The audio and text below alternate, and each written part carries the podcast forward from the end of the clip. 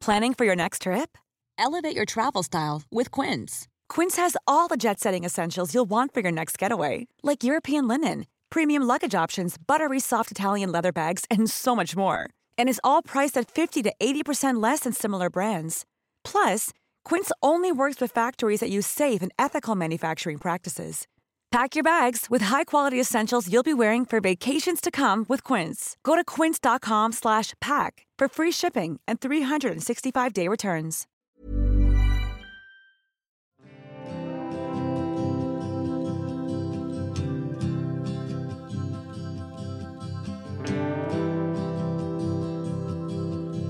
I'm Sarah.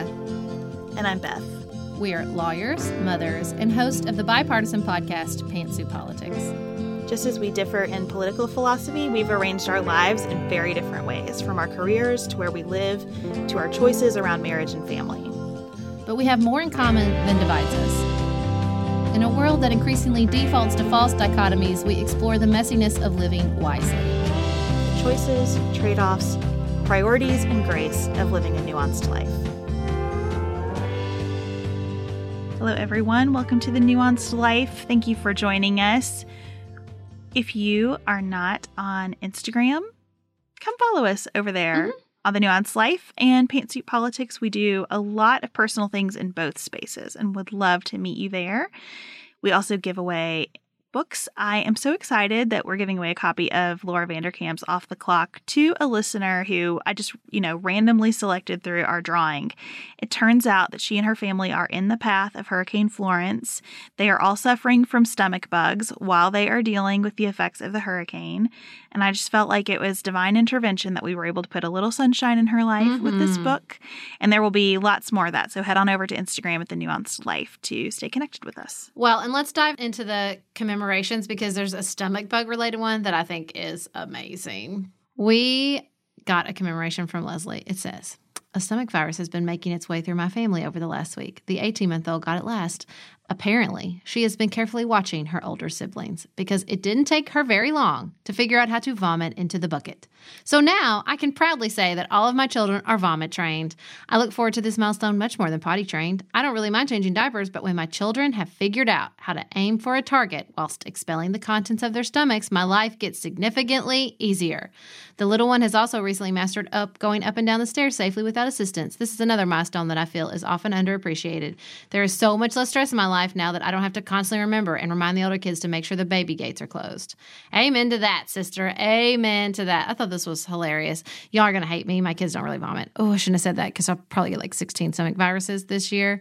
But I can appreciate why this isn't a very important milestone. I just think that was the best commemoration. It's as real as it gets. And that's mm-hmm. where life is. Sometimes it's in those details. That's why we say caregiving is important. That's right. If you can't appreciate how significant it is for your kids to vomit on their own, then you need to spend some time with some other humans. Mm-hmm. We also heard from Megan, who closed on her first house last month. Her house is a cute little 1950s home in the suburbs of Salt Lake City, and we love it, she says. However, purchasing my home is not my commemoration. Last Sunday, when we got home from church, I went to look for something in my basement only to find my worst nightmare wet carpet.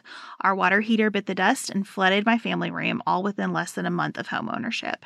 After a ton of trips to Home Depot, calls to our home warranty company, and tons of different plumbers, HVAC repair people, and who knows who else We finally got a new hot water heater after a week of cold showers. It was stressful, difficult, and pushed my poor husband and I to the edge, especially just a few weeks after the stressful work of shopping for and purchasing our house. But we made it.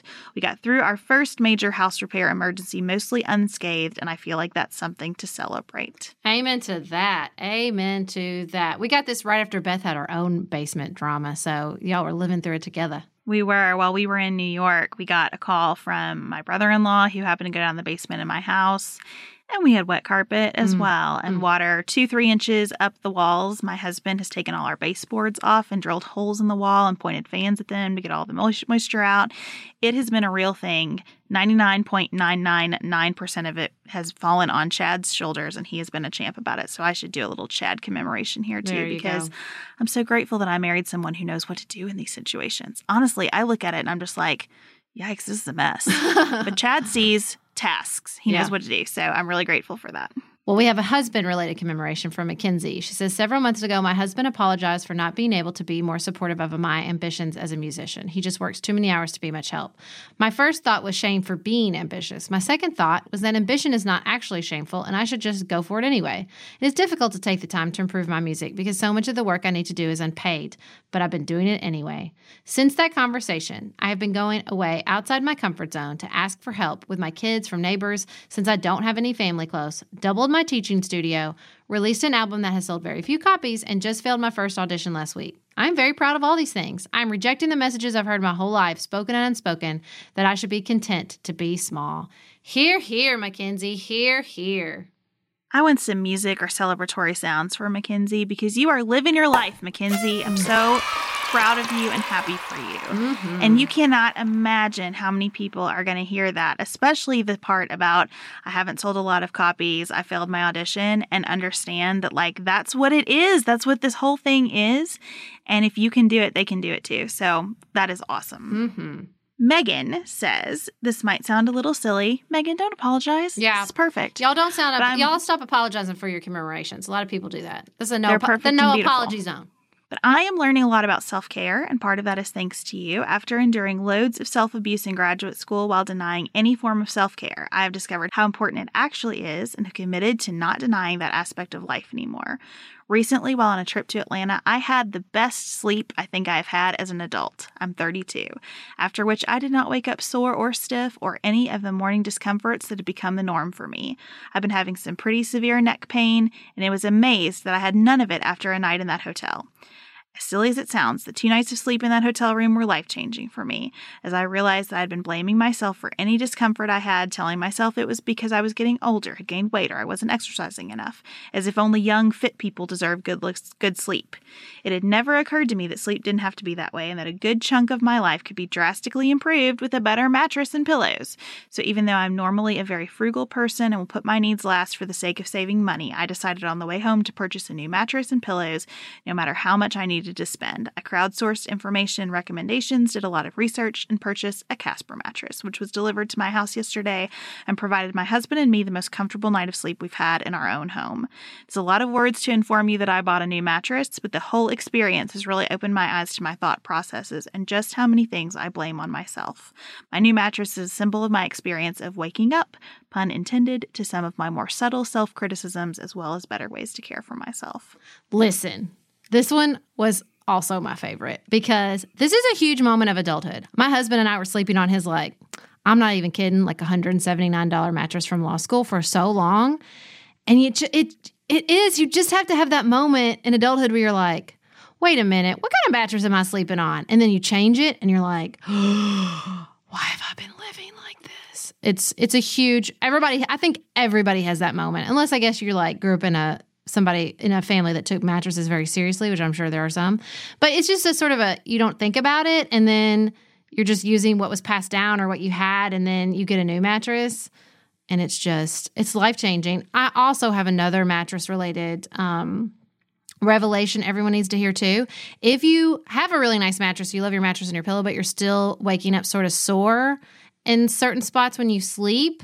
I mean, we've had the bruxism beat here on the Nuance Life, so it could be that you're grinding. But like I'm talking like body soreness, you should switch sides of the bed. They say everyone should switch sides of the bed every six months or so because it it just shifts the way you sleep and the positions you sleep so you're not putting all that pressure on the same positions in your body so if you're also having problems and you don't think it's your mattress try switching sides of the bed that's my other Ooh, that's very interesting. Mhm. true story true story everybody should switch every once in a while Sleep is important. It did Yeah. not sound silly to me to say that two nights of sleep were life changing. heck no I honestly think that our problems right now in life are that we do not sleep enough, we do not get loved enough, and we don't have hard conversations. If we could fix those three things, we are nailing it. I mean- I'm positive. Here's the real talk. I have a Fitbit. I do not have it because I like to track my steps. I mean, I do like to track my steps, and I think that's important. I like it tracking my sleep. I love waking up in the morning and be like, Fitbit, tell me how my sleep was. I like watching little green stars pile up. Mm, I love a good night's sleep, and I like to track it and see how good I'm doing.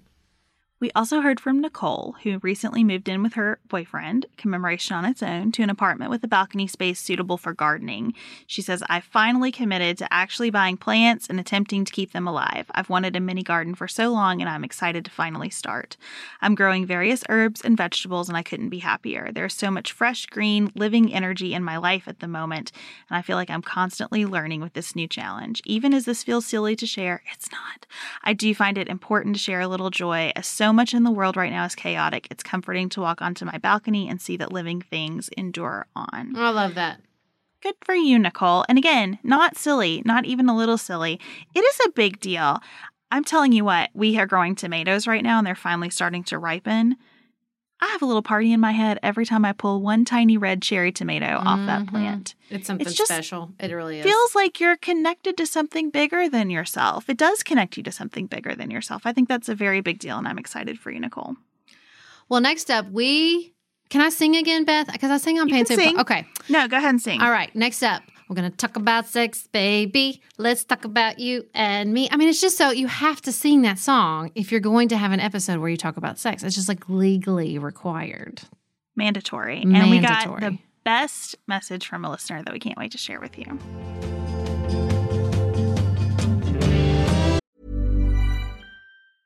Planning for your next trip? Elevate your travel style with Quince. Quince has all the jet setting essentials you'll want for your next getaway, like European linen, premium luggage options, buttery soft Italian leather bags, and so much more. And is all priced at 50 to 80% less than similar brands. Plus, Quince only works with factories that use safe and ethical manufacturing practices. Pack your bags with high-quality essentials you'll be wearing for vacations to come with Quince. Go to quince.com/pack for free shipping and 365-day returns.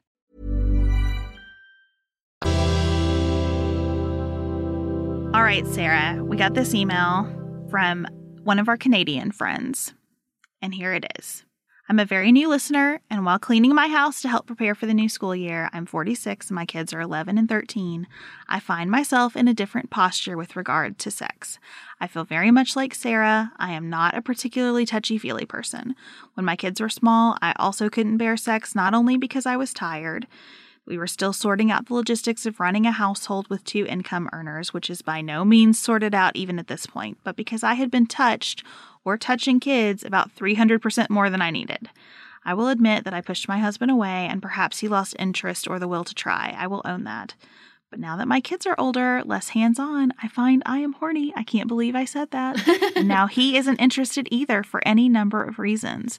The notion that men always want sex and women don't is pervasive, and although this was the case for a time, I crave sex more than my husband, which brings a whole other level of shame and makes me doubt my attractiveness to my husband.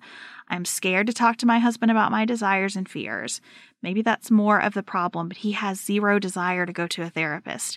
Have you guys done an episode where women have more libido than their husbands and how to break that cycle? If not, can you? Surely I'm not the only one. Mm. So good. So I've definitely had episodes like this in my own marriage for sure. Oh, have I'm glad that you have. I have not had this in my marriage yet, and so I'm glad that you've experienced it. When we were first married, in particular, and my husband was still in law school, um, my libido far outpaced his, and it was a source of much marital strife. And other times in our marriage where his libido outpaced mine, it was a source of much marital joking where I was like, hey, sucker, you had your moment. You missed it. Um, no, that's just a joke. But it is hard. I like it. It's hard no matter which way it falls, I think. And it's inevitable because you have two human beings with two human bodies and hormone levels and stress levels and health levels. I mean, it's just, of course, this is going to happen. That makes a ton of sense to me. It has been me and our marriage so far going through downturns, mostly related to when I'm just not feeling good. Mm-hmm. As our longtime listeners know, I have fibromyalgia. It comes in cycles. There are times when I feel great. Well, my version of great. And there are times when I feel really, really bad. And during those down times, I have been the one who I know has been very frustrating to live with. That's really tough. And I and I think what's so unfortunate is that instead of it's like the lack of intimacy sort of dominoes into further like shields and walls and protecting your vulnerableness because you already feel vulnerable because there's this mismatch. So instead of just you kind of like barricade in as opposed to just saying, okay, well, I'm already vulnerable, so I might as be be more vulnerable. So you can say like, hey, this makes me because inevitably the other person feels like it's about their attractiveness because that's what our society tells us sex is about, which when it's not. So we feel vulnerable. So we kind of pull back from further further vulnerability so we can't say, hey, it's because of this. And I honestly think so often it is a like physical hang up. Even to the point of like like I said, hormonal imbalances that maybe need to be addressed with with outside help or psychological issues. And then still they just it's like when you're when you try to when your intimacy is met with rejection or your re- request for intimacy is met with rejection even in the closest most long-term relationships it's just it's almost instinctual that we kind of like ball up and protect ourselves when really i think so much frustration could be prevented by saying, hey, this is how this makes me feel. So the other person can say, oh my gosh, of course that's not it. Or, or, you know, whatever the case may be. But I think it's just, it's hard when you feel rejected. It's hard when you feel rejected. It's hard when you know you're the person causing that for the other person. And I think it's helped me a lot to understand what sex represents in our marriage beyond just the act itself. Mm-hmm. Because I don't think I really got until I started listening to lots of Esther Perel that it felt like rejection. Mm-hmm. You know, I I was in such a selfish state during these especially early in our marriage when I was really feeling terrible and didn't know how to manage it yet and didn't really even know how to talk about it. I was just in such a self-absorbed place that I couldn't conceptualize the fact that I was leaving Chad feeling rejected. Mm-hmm. It just that mm-hmm. didn't even make sense to me, right? And I would notice it causing all this other disconnect in our relationship. And if I'm being honest, I think I sort of resented that because I thought, like, is that all we are? Right. Mm-hmm. And as I've, with a lot more life experience and understanding, now I recognize, of course, it's not all we are, but it is a really important part of who we are and how we stay connected with each other. And that disconnect was not just him drifting from me, it was me drifting from him too. Because even if I don't feel like it, I need this as well. It's incredibly validating to spend this time with your partner in this particular way. And that's important for both of us. If even if I don't feel like raring to go, I need it. Mm-hmm. I think that's always so hard to conceptualize. Again, because we get so many busted messages culturally about sex that it is something I don't really feel like I, I, well, I feel like we get the message that men need sex. I don't think we get the message as much that women need sex. And not just sex but intimacy that this is part of a very complex puzzle of psychological needs that humans have and because we get these very sort of simplistic messages about it, again, when you're already feeling vulnerable and rejected, it is very difficult to step back and kind of check the narrative you're telling yourself. It is. And I think that would be my first thing I want to communicate on behalf of those of us who've been the downturn in the sexual re- part of the relationship. Like, please understand that often when that happens, the person is so stuck in themselves that they can't recognize like you're you're experiencing a whole set of things that aren't even operating in their minds because it's just a self-absorbed period. And so while the other person is over here feeling like am I not attractive enough? Am I should I feel ashamed that I want this? Whatever, like that's not even making it into the other person's atmosphere sometimes. Mm-hmm. At least mm-hmm. that's been my experience. It's it, I've never not been interested because of anything having to do with my husband. It's always that I'm stuck in myself and I can't crawl out of that. Well, and if you can show me a human being who is capable in the moment in a moment of rejection to being able to like let me really think what the other person is going through. Then let's get that person a parade because yep. that is really, really hard. And I do think you have to just leave space to a little bit of space to just kind of be up, be upset, be hurt, lick your wounds a little bit, and get some space before you can have a conversation. I don't think the space, you know, the night whenever somebody's ready and somebody's tired is the night to have a big, long, in depth emotional conversation about this. No, that's right. And here's the other thing that I don't really know how to talk about, and I'm hoping that you can help me, Sarah. So, in the midst of this entire societal conversation that we're having about not having coercive sex, essentially, I struggle with how to say what has been my experience in the context of my loving relationship where I desire a healthy sex life with my partner, which is kind of some of what I've learned from Laura Vanderkam about how you spend your time, that often we're ripping off our anticipating self and our remembering self because our experiencing self is tired or something. Mm-hmm. I have definitely learned in the context of sex that my anticipating self and remembering self deserve for my experiencing self to sometimes just say, Yeah, I'm tired, but this is worth it. And that's hard to talk about when we're trying to say to everyone, No, you should never feel pressure to do this. It's a different, if I think it's a different analysis, but I, I feel myself sort of tripping over my words as I as I think about it. Do you know what I mean? Yes, it is. I mean, because look, sometimes because I think you have to acknowledge sometimes you don't need sex and sometimes intimacy is something that someone has no capacity left to give inside a marriage. There are going to be times due to caregiving or grief or or illness or whatever that that is just not going to be a part of a really close intimate relationship too. You know so you have to leave space for that first of all. Like sometimes yeah it, like there's just not going to be sex in a relationship. That's okay. I think you also have to acknowledge that, that intimacy can look there is a universe of options for intimacy. So it's not always you know sex to orgasm is the only option here with regards to physical intimacy with your partner. So sort of making space for that inside the conversation. Because there's just so you know what i mean? Like there's just when you're saying when you're trying to say like this is a thing that i need that i have to acknowledge like sometimes in the moment i'm like ugh but i want to kind of shine on do it anyway like exercise which it also Yeah. is exercise.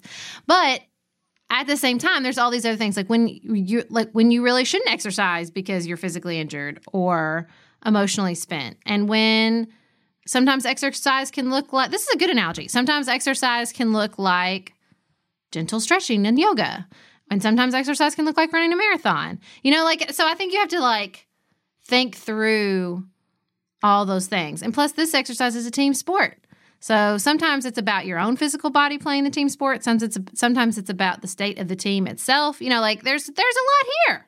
I'm really proud of this analogy. I think it's very good. I think it's a very good analogy too. And part of what's helpful about it is the thing that I have learned over the past few years, which is I just need to be able to communicate those things without putting a bunch of shame on myself in the process. Yeah. Right. So I'm much better now. Now that I understand that I'm creating a situation that makes Chad feel rejected. Thank you, Esther Perel, for mm-hmm. helping me with that when I'm not feeling well, I'm much better now at saying, I'm I'm just not feeling well. I really wish that I were in a different space. Or mm-hmm. here's what I'm in a space for, but this is going to be off the table for me right now. And I feel okay about doing that because I know that even though I still wish that it were not true when it happens, um, at least I'm able to say to my partner, I love you. I desire you. I desire this aspect of our relationship. I'm just, I'm in a holding pattern on it right now because of these things that are going on with me. Yeah. And that's, I mean, listen, a holding pattern is hard. I, also, I think we have this perception that people, like I said at the beginning, that married people or people in an intimate relationship, it's almost like we define the relationship like you're in this, it's only an intimate relationship if you are aligned all the time. That's what defines it as intimacy. That's what defines it as a good marriage or a good relationship, is you're just like always on the same page. That is some grade A bull right there. Like that is not how it works. It's almost like I love. That's why I love that Alain de Botton interview on um, On being, on being so much because I think he said I think his definition is so much better, which is intimacy is built on basically never being aligned and working together anyway. That's what makes it intimate and awesome in a great relationship is when you're almost never on the same page and you're working through it anyway. So, also good listen. Hey, it's Paige DeSorbo from Giggly Squad. High quality fashion without the price tag? Say hello to Quince.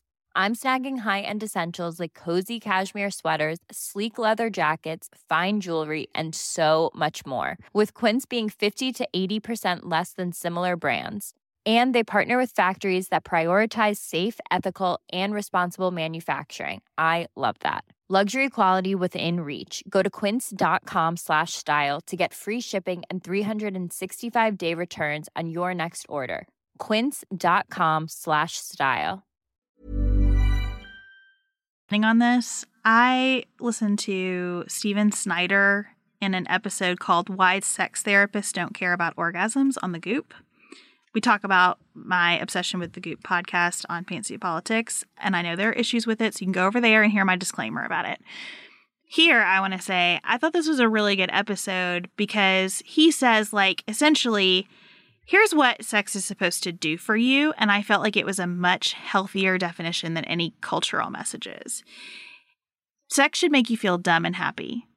Like it should be an experience where you are so absorbed in the present moment that you can't think about anything else and you feel like you probably lost a few IQ points in the process because that's just where you are. You're super absorbed in it. And I thought, you know what? Dumb and happy, that is so much more achievable than anything else. And he says that this is a place for the exercise of healthy narcissism. Mm-hmm. So he was very critical of like all of the sort of Cosmo seven ways to blow his mind kind. He's like, no, you just, if you show up and you are excited about what's happening, wh- whether it goes into orgasm or not, like you can both have that dumb, happy experience where you feel extremely validated by the other person. And what I the analogy that he had that I loved is that we don't we don't even need to have intercourse really. You should like every act of intimacy with your partner, it should be like, wow, those appetizers are phenomenal. Those were really great appetizers. Oh my gosh, we get to have a main dish. This is amazing. I love this restaurant. like, you know, and then if you get to intercourse and orgasm, it's sort of like, wow, they have dessert here too. I can't believe it. You know, but instead of it all feeling like there's so much pressure attached to it. And I wonder, especially when you have a situation where I know this is true for me as a female partner who has physical health issues. I can imagine that a male partner with low libido particularly has concerns about being able to see your way all the way through dessert sometimes, right?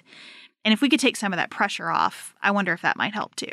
I have a very vivid memory of a professor from our days at Transylvania University. Do you remember Professor Lamonaco? She's still alive. But do you remember I do her? remember her. She was mm-hmm. fantastic. Mm-hmm. Is fantastic, I'm sure. She's not longer at Transy to win her current job, but she taught cultural anthropology, and I took a class with her called something in the culture in the human body. I don't know. We talked about a lot of things, but I'll never forget. I also went to Italy with her, which I think is where this conversation took place. We were talking about all kinds of things, and she said she was always she's always she's very global, very sort of worldly, and she said Americans are orgasm obsessed, and I'll never forget it. It really rocked my party, and sort of you know it's just one of those things when you're young and you learn you're like oh that's there's another there's other things like oh and she was just like you know that's just not what intimacy is about other people around the world they do not act as if every single act of intimacy needs to end in both parties simultaneously orgasming. like that is just not a thing in other parts of the world. We made that up. Um, and I think I learned that at a very instrumental age and sort of eased the pressure. And I thought it was a very helpful statement because I think he's right. I think we just become obsessed with that. And it makes me feel better that there are medical professionals also acknowledging that this is an unhealthy obsession of our culture. Well, if you think about that dumb, happy, validated feeling, I mean, it is easy to recall that way before you're sexually active with like your first boyfriend, right? Like you kiss somebody and you have that dumb, happy, validated sensation. And so I think it's just remembering that like this should all be really fun and really connecting. The other thing that Dr. Snyder said in this interview that I found helpful was that a good guidepost for frequency, which I think is a question that everybody has. Oh my god, everybody it's the first question. Why are we so obsessed with that as well? Yeah, he says about once a week is about right, and I was like, Thank "That you. is so helpful. Thank you for just answering, that, question. Jeez, because they all they all hedge their bets, and they're like, "Oh, every couple and this and every and there's no one right answer." Thank you for just giving an answer, dude. Super helpful. That's what I said. Like I said, thank you out loud in my kitchen when he said that. I was like, it's just good to know. Like that's a good baseline. Yeah, just once a week. And he said, now he used the word sacrament about it, which I didn't love, but he said you you should just kind of approach it like this is a ritual that's important to our marriage or our partnership, right? And about once a week is a really good frequency to engage in that ritual. And I thought that's beautiful and I dig that. And that seems like a good way to sort of calibrate like even when my experiencing self is exhausted or something, I could say, but but about once a week feels about right, and I want to invest in that. Well, and let me just clarify and add another layer to the once a week. So, in my head, I immediately thought, okay, once a week averages to four times a month because the frequency of sex for me is very dependent on my hormone levels and where I am in my cycle because I'm not on any birth control. So, you know, I'm just riding those hormone rapids all alone. And when I learned sort of about um, how hormones affect your libido, how libido rises and falls based on where you are in your cycle, that really, really helped me and helped me ease up on the bad self talk related to libido and sex, you know, in my life. Because once I heard somebody say, like, you know, at the end of your cycle, all these hormones bottom out, and you're just there's a reason you're not in the mood because you can't get pregnant. You're, but you know, you got to listen to your body, and it's not to say like, oh, don't ever worry about having sex then, but just think about like the different kind of experiences you might need or the different kind of interactions that might be better suited to that time in your cycle, and that was really helpful for, to me. So I'm not going to be because of my hormones i'm just going to confess right now i will be not i will not be marching lockstep through one time a week because the weeks are going to be really different depending on where i am in my cycle but i think an average of like you know four times four or five times a month if you average that out that sounds about right to me I also don't take birth control and have that same feeling of just my hormones are very strongly influential in lots of parts of my life and this one too. And I think that's fine and that's where I prefer to be compared to what I get on birth control, which is miserable. oh lord it's the devil can i just tell you too it reminds me of the the mattress conversation we had because you know how like when you start to like really because oh, like I took birth control a lot when I was a teenager. It it's the orientation of your cycle is I don't know why they put the sugar pills at the end for your period. Your period is the beginning of your cycle, not the end of it. But whatever, that's another soapbox. But you know, you're just kind of like you don't really pay attention because you're on birth control, and then you get off birth control and you start to learn about your cycle, especially if you're trying to get pregnant and when you ovulate and all these things. And it's I feel like that the realization I had like oh my god I slept on a better mattress and this was life changing is when I realized I always had like super sexy dreams right when I was ovulating. I was like my body is so smart. Like I kind of put all those pieces together because I, you know, I think before I just thought like, oh yeah, I have randomly really sexy dreams about George Clooney whenever, or you know, whoever, um, Taylor Kitsch maybe, and. I just, but when you put the pieces together and you're like, oh my gosh, I always have those dreams at the same time every month. It's like so, it's so eye opening. You're like, man, dang, hormones are so powerful. I totally agree with that. I I think that just because of our age, like a lot of us were put on birth control at a really young age by some Yep. gynecologist who when we said my period isn't fun, they were like, "Oh, well, let's put you on birth control to be fine." Cool, let's do this. That's a Yeah, terrible idea. and I'm I'm really mad Yep. about it still when I think about it, but yes, life gets better I feel like for the most part when you're off birth control for many of us. Now, if you need it, please take it, and I'm grateful that it's there. Mhm. Um, but for me, I am totally at the mercy of my hormones in a lot of ways powerful, happy ones, and some really difficult ones. And I still thought that once a week guidepost, exactly like you said, if you just know, like, oh, about four times a month. But the other thing I wanted to say when you were talking about that is that I think we also go in spurts because when you are having lots of sex like you want to do it more often like like it's easy to get Yeah. into this rhythm of like every day for a while and Mhm. similarly to our canadian friends dilemma here when you stop it's like hard to get started again Yep. and i think either way so so knowing that like there's sort of a healthy baseline of about once a week and you could just kind of remember that that seems so much more attainable than oh we need to get back in that rhythm of every day Right. just opening the door to each other again seems like a really good place to begin I'm sorry. Was there ever a rhythm of every day? Did I miss something? Every day. Lord, who has the time? i mean it happens here that's all i'm saying No way, dude. I mean, back when I was like a honeymooner and didn't have all these children up in my grill all the time. But I, th- I think the frequency thing is, oh man, that is another. I don't know. I don't know if, I mean, look, I'm only, I've only lived as an American in my life. So I don't know if that's an obsession other places in the world, but sure as heck is an obsession here. well it's just because i think that all of our stuff about this is should I should be Mhm. doing this. I should be ramping up the drama of it every single time. No, no, no, no, no, no, no. Yep. You should you should be feeling dumb and happy and validated, and that's it. I loved that language from this guy. I was like, okay, these are the only objectives. I don't need to feel like I am in some adult film here. Just dumb, happy, validated. I got it. So just lowering the pressure for everyone, I hope helps. I don't know if we've given much guidance to our listener, but I just want you to know that um, on behalf of those of us who cause these problems sometimes, you know, thank you for your patience and grace. And I hope for you that it evens out again soon. Up next, we're going to share a little piece of inspiration to keep you going throughout the week. I think everything in life boils down to what does Marianne Williamson have to say about this? Man, speaking of, we said this on Pantsuit Politics, but since we were discussing the Goop podcast, there's a Marianne Williamson episode on the Goop podcast that I am still living for. It was so good. So here's what she says about intimacy. Intimacy means that we're safe enough to reveal the truth about ourselves in all its creative chaos. If a space is created in which two people are totally free to reveal their walls, then those walls in time will come down. That was beautiful. That's so good. So all its good. creative chaos. Amazing. Amazing. Well, thank you for joining us for another Let's Talk About Sex episode of The Nuanced Life. We will be back in your ears on Friday over at Pantsuit Politics. And until then, keep it nuanced, y'all.